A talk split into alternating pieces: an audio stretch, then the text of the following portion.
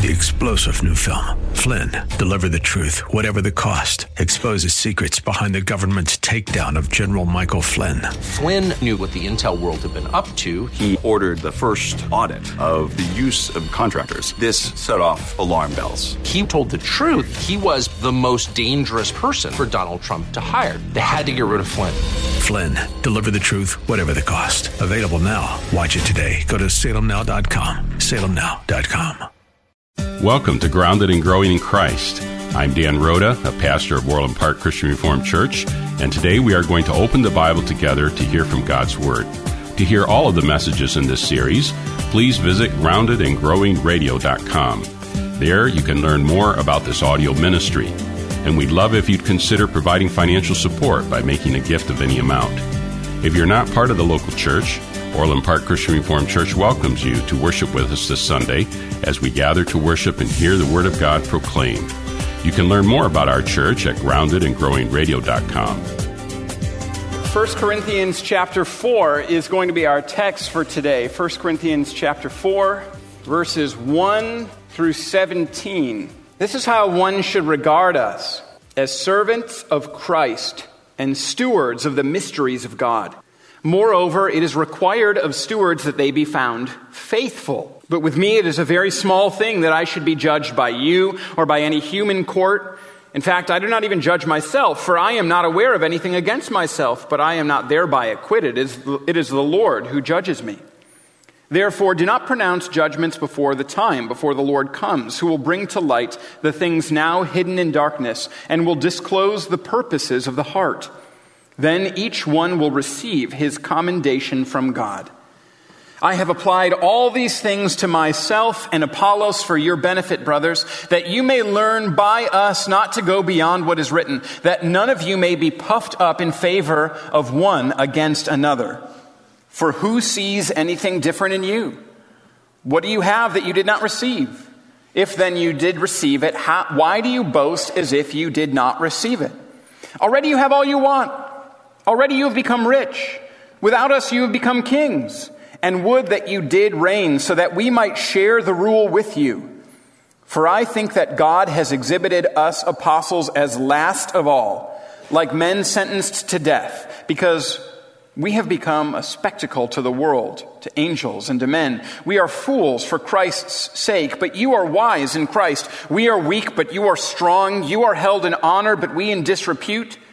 To the present hour we hunger and thirst. We are poorly dressed and buffeted and homeless. When we labor, working with our own hands. When reviled, we bless. When persecuted, we endure. When slandered, we entreat. We have become and are still like the scum of the world, the refuse of all things.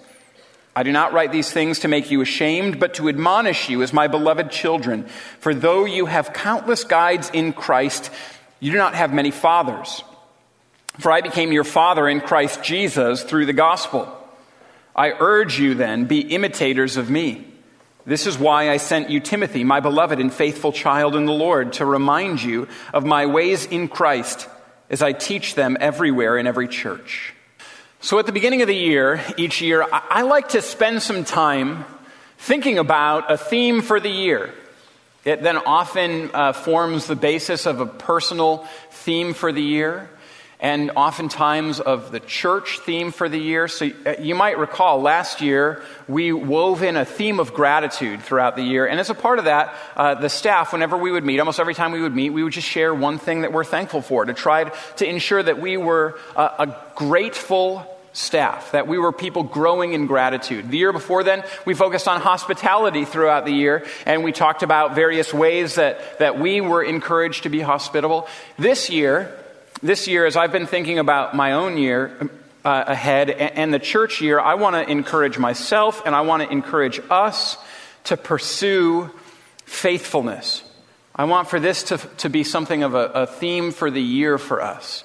I'd like you to, in, to encourage you to adopt it as a theme for the year for yourself. And I am particularly thankful for the faithful example of our worship director, Claire Ratliff, because this was the theme of the worship ministry this past year, and it was her theme, faithfulness. I thought that was so beautiful that I decided to pick it up myself and to call our church to it. Now, faithfulness is a little bit of a difficult word, isn't it? Because it needs some definition. Sometimes we can think that faithfulness is doing the things that we think are right or good, doing the things that think we find appeal to us. But what is faithfulness? What is a real, true biblical faithfulness? Well, for that, this is one of those beautiful passages to dig into to find out that very thing. And we find here that faithfulness, as the scriptures define it, is not adhering to like a certain set of pre prescribed traditions, but it is believing God's word and submitting oneself to it. I just gave away sort of the message of the whole thing. So if, uh, you know, you kind of know how it all ends now. But let's take a look at this because as, as the Apostle Paul, under the inspiration of the Holy Spirit, is writing to the church in Corinth, he talks about the ministry of some of their leaders, and there are basically three parts to this section of Scripture. And, and so it says that, you know, like a, a faithful Christian has regard for faithful leaders. A faithful Christian is a humble follower. And a faithful Christian is a right imitator. So these are going to be the three points that we talk about the faithful leaders, humble followers, and right imitators. And as Christians this year, I want to call all of us to be people that have regard for faithful leaders, that ourselves are humble followers of God's word, and are right imitators of Christ Jesus. So let's give our attention to the text. Let's start with faithful leaders. 1 Corinthians chapter 4 verses 1 through 5 is specifically coming from Paul to the Corinthian church regarding the type of leaders that they should have high regard for. That's the way that the passage begins in chapter 4, verse 1. This is how one should regard us as servants of Christ and stewards of the mystery of God. Moreover, it is required of stewards that they be found faithful. Paul is saying if you want to have regard for others, particularly those who are servants of God, who are leaders within the church, within your midst, who are apostles, you should have high regard for the ones who are faithful. That's what, we're, that's what the Corinthian church was being told by Paul. That's what we're being told by, uh, by the scriptures this morning. The Corinthians were people that wanted to be judged wise in the society's eyes. They wanted to judge their leaders by the same standard, by the standards of the society, the same worldly standard that they were applying to themselves. Paul's responding here that he doesn't care so much about the way that they judge them if they're using human standards, that it's God's standard that needs to be the standard for the church. And so the members of the Corinthian church, and by extension us, should expect their leaders to be servants, servants of Christ and stewards of the mystery of God. That's what verse 1 says. Those who labor in the Lord, those leaders in the church, have no authority in and of themselves. They are stewards. They are those that direct another's authority. It is Christ Jesus who is the sole authority in the church. And therefore, faithful leaders in the church will acknowledge that they have no power, no wisdom, no authority in and of themselves, but that they are stewards of the great and glorious authority of Christ Jesus. A faithful leader, a faithful leader, a faithful teacher in the church recognizes not their own power or might or wisdom or strength or teaching or instruction, but recognizes that Christ and Christ alone is the head of the church and that they must submit themselves to Christ Jesus. Leaders in the church are servants, they are subordinates, they are assistants for the cause of Christ Jesus. They're stewards of the mystery, the mystery of the faith. So, what this means is that, that when, when Christ equips and empowers leaders to be in the church, he gives them the message that they're supposed to say. He gives them the authority or the power with which they're supposed to minister. And he gives them the mystery that they're supposed to open up to the church that they serve. And what is that mystery? Well, it's an open secret. The mystery entrusted to leaders that needs to be opened up and given to the church is an open secret. In fact, it's described by Paul under the inspiration of the Holy Spirit in another part of the scriptures. In 1 Timothy chapter 3, Paul talks about this very thing. He's writing to Timothy and he says in 1 Timothy 3, verse 14 and following, he says, I hope to come to you soon, but I'm writing these things to you so that if I delay, that you might know how one ought to behave in the household of God, which is the church of the living God, a pillar and buttress of the truth. And then he says this Great indeed is the mystery that we confess. Great indeed, we confess, is the mystery of godliness. And then he explains what this mystery is.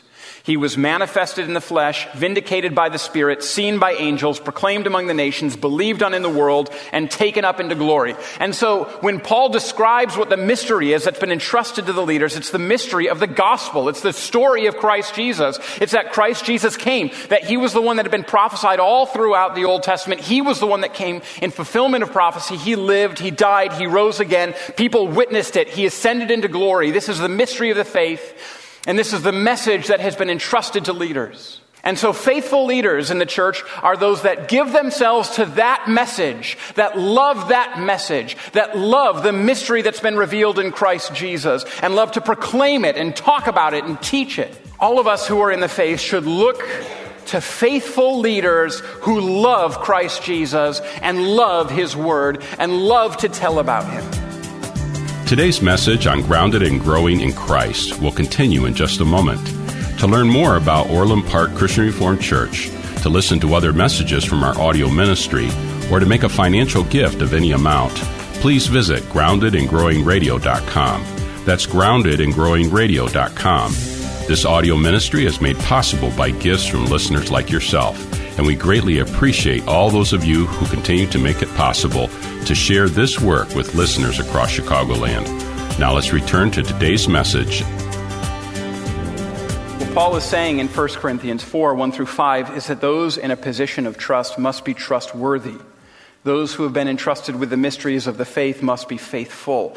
To simplify it to the most uh, significant degree, the presentation of the message and the messenger's own demeanor must match the message of the crucified Messiah.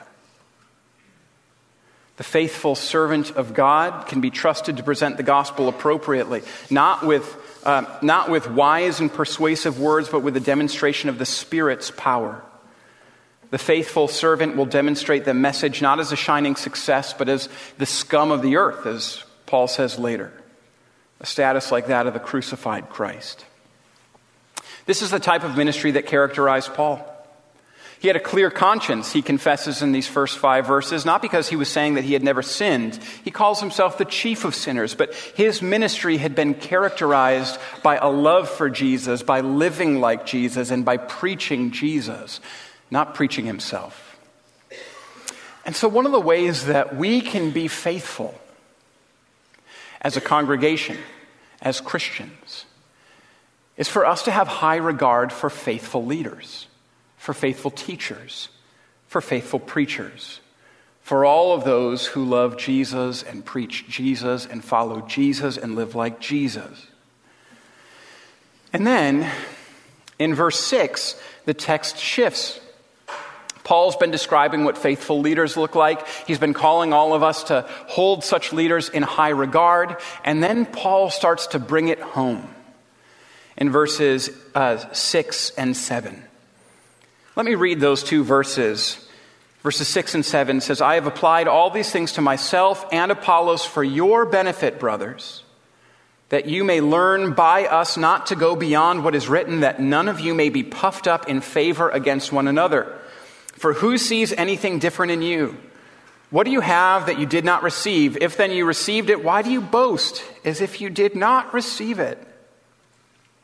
Paul's shifting here under the inspiration of the Holy Spirit from speaking figuratively and indirectly about the church and its leaders to speaking literally and directly to the situation in Corinth. And as we see that shift, we can realize these words spoken to Corinth many thousands of years ago, a couple thousands of years ago, these apply directly to us as well. Paul here is moving from, from polite metaphors to blunt commands. He even uses some strong language and some sarcasm as, uh, as things move on in the text. He gets straight to the point here. What he's been saying about leadership in Corinthians, 1 Corinthians 1 through 3, chapters 1 through 3, what he's been saying about leadership in chapter 4, verses 1 through 5, he now says, I've been saying all of this, applying it to myself for your benefit. And there's been a specific purpose that I've been aiming for or hoping for. I've been uh, saying all of this for you so that you won't go beyond what is written. What does that mean? What does that phrase mean? So that you might not go beyond what is written. Well, in the writing of Paul, what is written always refers to the scriptures. And when Jesus says, it is written, he was always quoting scripture. And when this phrase, uh, that which is written or to write, has appeared in 1 Corinthians up to this point, it's appeared four times, it's always introduced Old Testament scripture. In fact, five of the six quotations of the Old Testament that have happened up to this point in the book of 1 Corinthians were introduced with this phrase, to write, talking about that which is written. All of this indicates to us that this instruction is to say, don't go beyond what the scriptures say. Don't go beyond the Bible. Don't go beyond what is contained in God's holy, inerrant, inspired word. Don't go beyond it.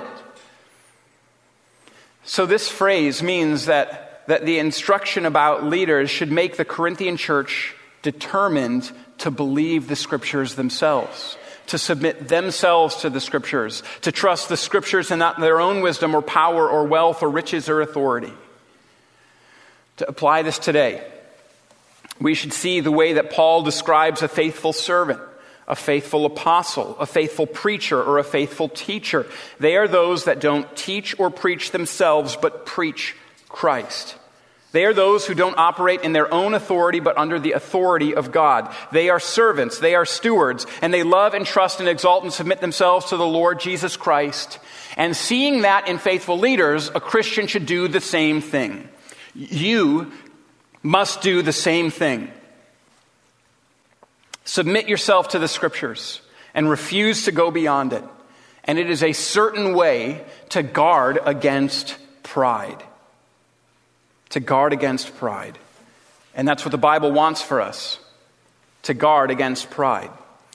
Let me read 1 Corinthians 4, 6, and 7 again. I have applied all these things to myself and Apollos for your benefit, brothers, that you may learn by us not to go beyond what is written, that none of you may be puffed up in favor against one another.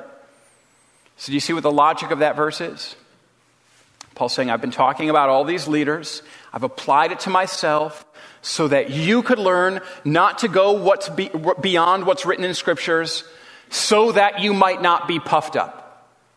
You should listen to the words of 1 Corinthians so that you learn and I learn not to go beyond what the Bible says so that we may be humble, so that we might not become puffed up, so that we might not be prideful.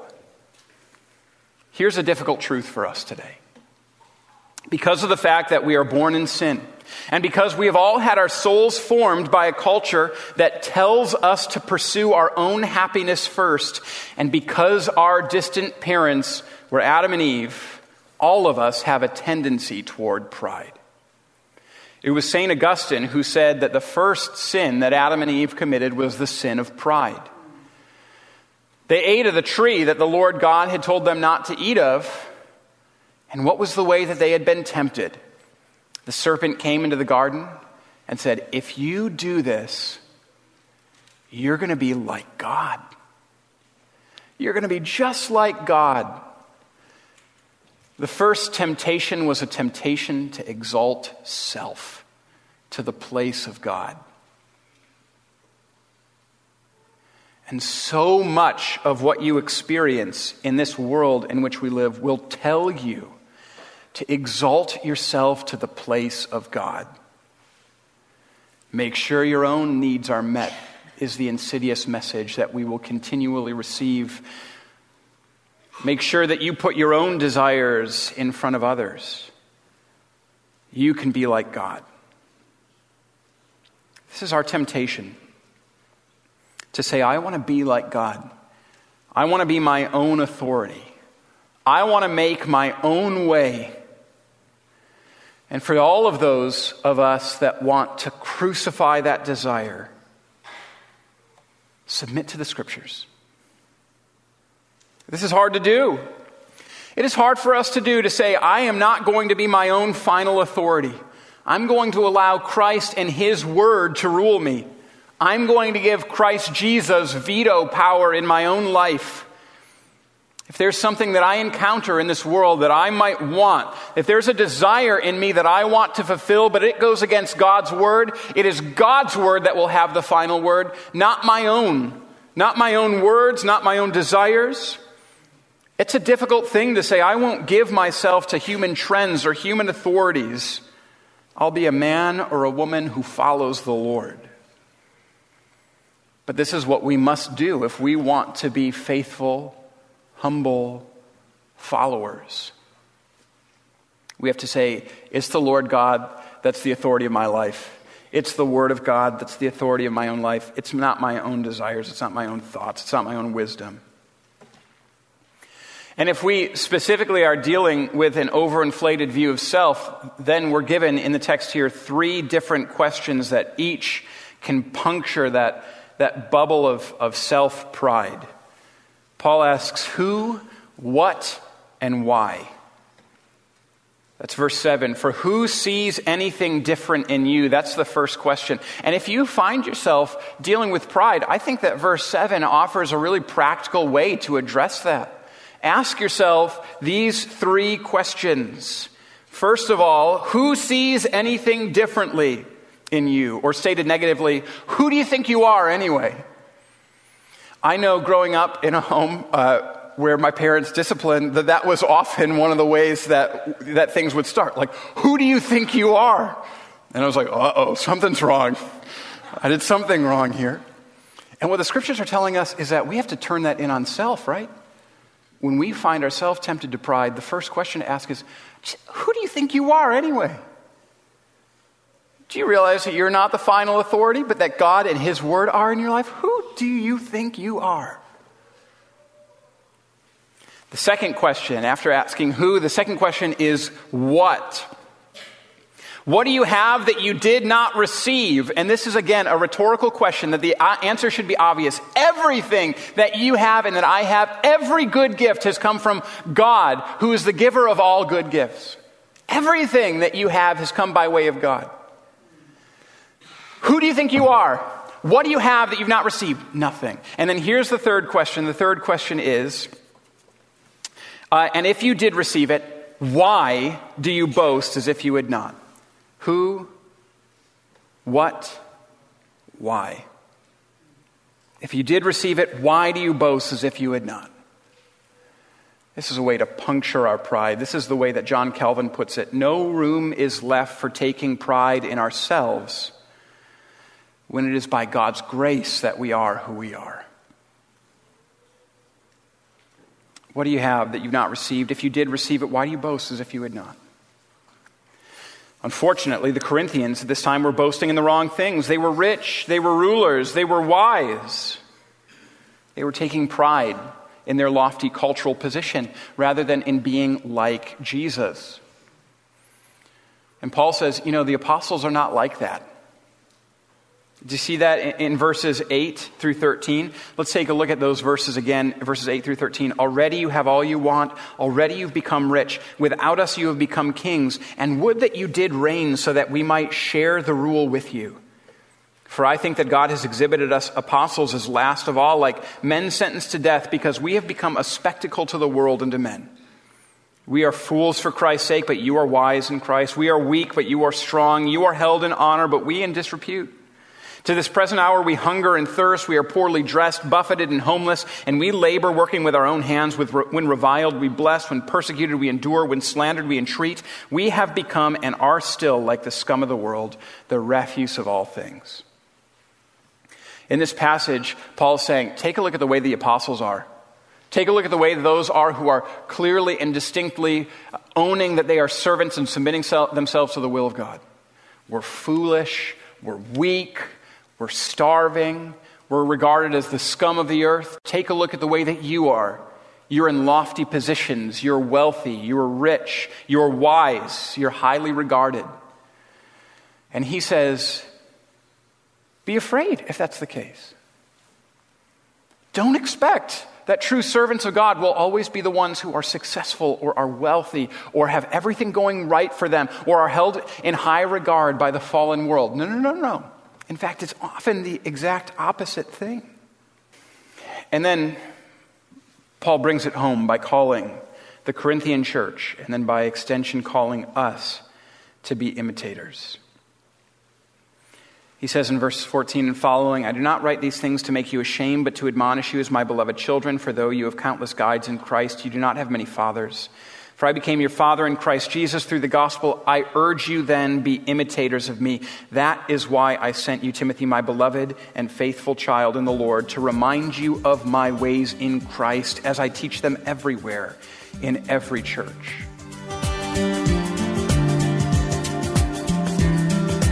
My prayer is that the Lord speaks to you through His Word, that we cultivate grateful hearts to Him and flourish in a world searching for the hope that we find only in Jesus.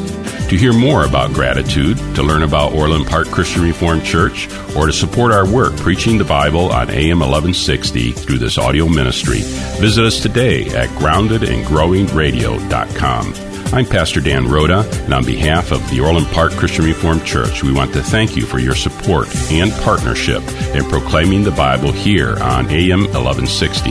If you're not part of a local church, Orland Park Christian Reformed Church welcomes you to worship with us this Sunday. You can find all the details online at groundedandgrowingradio.com.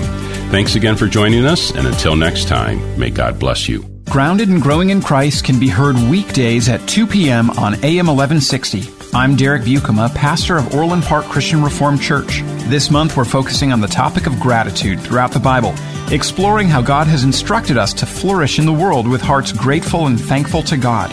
If you're not a part of a local church, Orland Park Christian Reformed Church welcomes you to worship with us this Sunday as we gather to worship and hear the Word of God proclaimed.